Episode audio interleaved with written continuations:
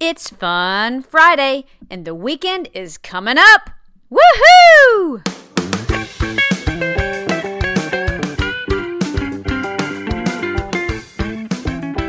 Welcome to the Morning Moxie Show. I'm your host, Alicia Sharp, and today on the show is Fun Friday, and we have Jeannie Robertson joining us again. She is so funny, and she is telling yet another story about her husband, Left Brain. Here's Jeannie. Left Brain is financially frugal. Around our house, we spell that C H E A P. He's most generous if somebody else needs help. You know that. But on himself, he will not spend it. I booked my first speech in Hawaii, or as we say around here, Hawaii. We were so excited. We had never been there. I didn't know what they were going to wear. I took all my clothes, had them ready to go.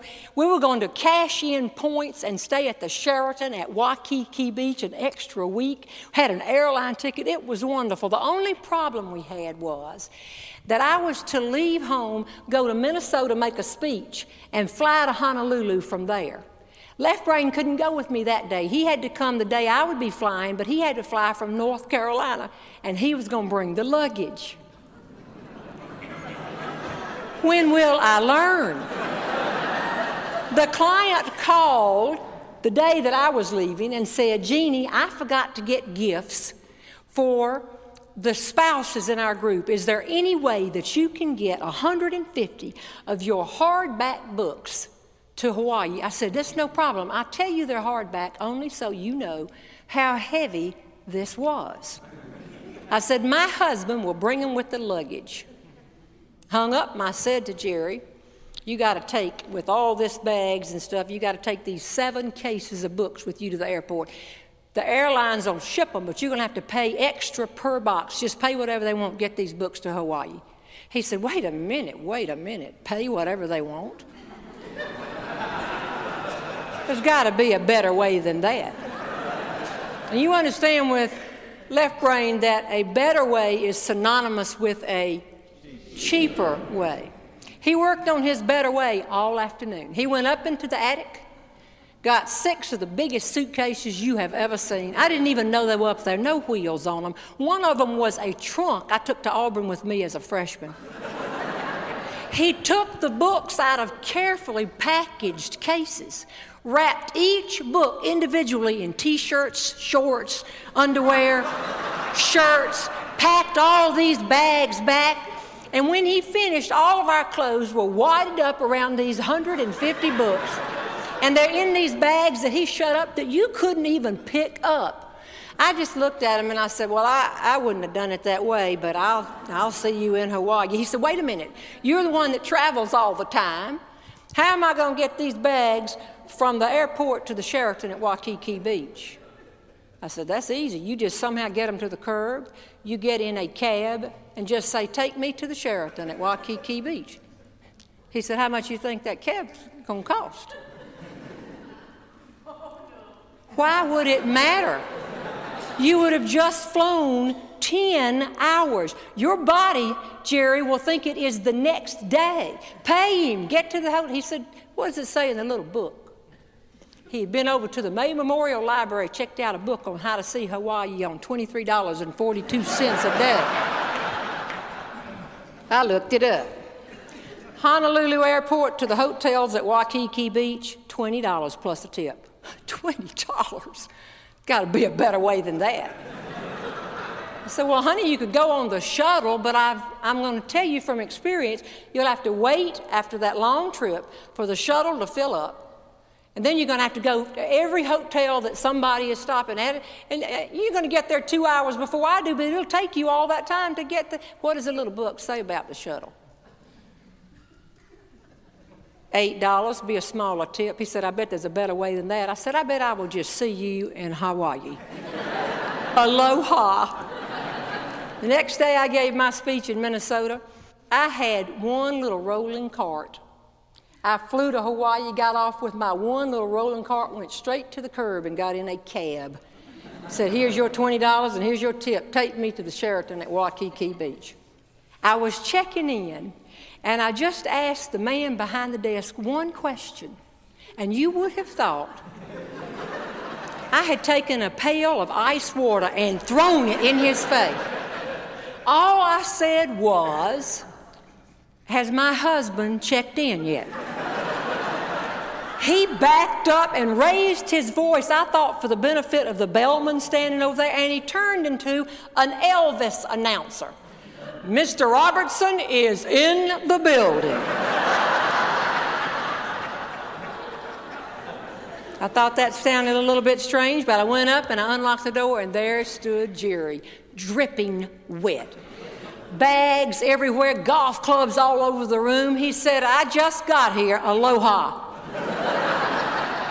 What happened, honey? Was your plane late? Plane ran right on time. It took me two hours to get from the airport to this hotel with these bags. Well, what happened? Did the cab get caught in traffic? I didn't come in a cab. I found a better way. I said, you came on that shuttle, and you went around from hotel to hotel for two hours. He said, I didn't come on the shuttle either. I came on the city bus. One dollar, no tip. Now, this might be a male-female thing. The women will have to tell me. This irritated me. I was not the one who did it, but this just irritated me. I said, I'm worn out, honey. Let's just go get something to eat and go to bed. He said, I found a place in the little book.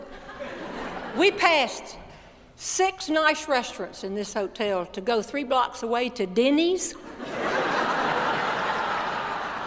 I heard a comedian say, people don't go to Denny's, people wind up at Denny's. That is not true. We go to Denny's.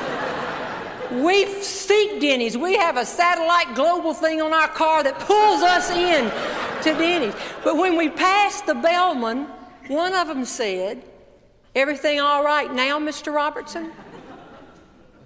It's a strange thing for a bellman to say. We ate and got back upstairs, and I said, honey, I got to go down to the gift shop and get something. I went down there and went up to the bell stand, the man there working. I said, excuse me, do you remember me? Yes, Missus Robertson, what can I do for you? I want to know what my husband did. Nothing, not a thing, nothing. No, I said, let me make sure you understand. We love each other dearly. We are best friends, but I just sense I'm missing something here. He said, Missus Robertson, are you aware that your husband came from the airport to this hotel with all that luggage on the city bus? I said, yes, I am. One dollar, no tip. He said, but Missus Robertson, are you aware that the city bus doesn't come to the Sheraton? The city bus stops two long blocks around that corner. He said, a bunch of us were up here, tourists everywhere, and we saw a man, your husband, come around the corner with golf clubs on his shoulder, carrying two bags, almost stumbling under the weight of the bags. People up here said, look at that, wonder where he's going. You think he's coming here? One woman says, is it a homeless person? He put those bags down and went and completely disappeared from sight. We watched the bags, and in a few minutes, he came back around the corner with two more bags, put them down, and turned to leave. Another bellman stepped up and said, but he never let those golf clubs out of his sight.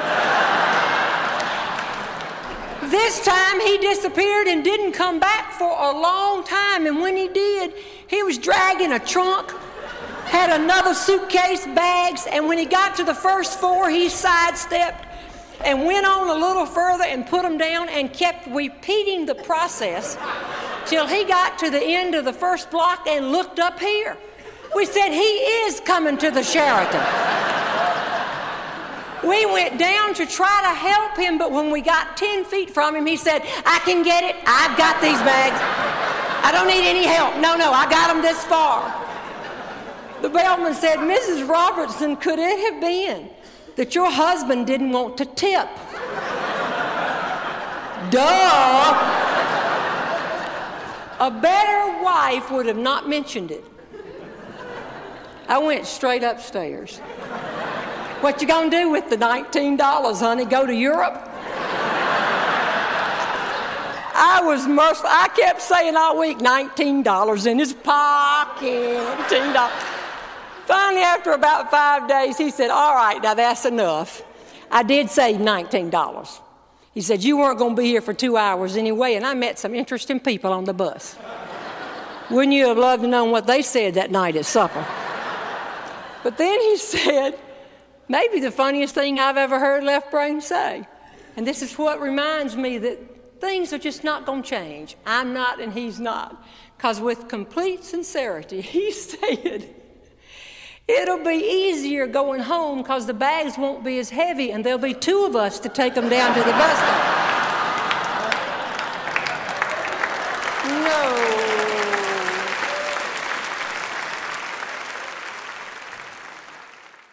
That was Jeannie Robertson, and you can find that clip on YouTube if you search under Jeannie Robertson, Don't Trust a Man with the Luggage. Well, that is all I have for you today. I hope you have a blessed, amazing, God-filled weekend, and I will see you again on Monday for another episode of Morning Moxie. God bless.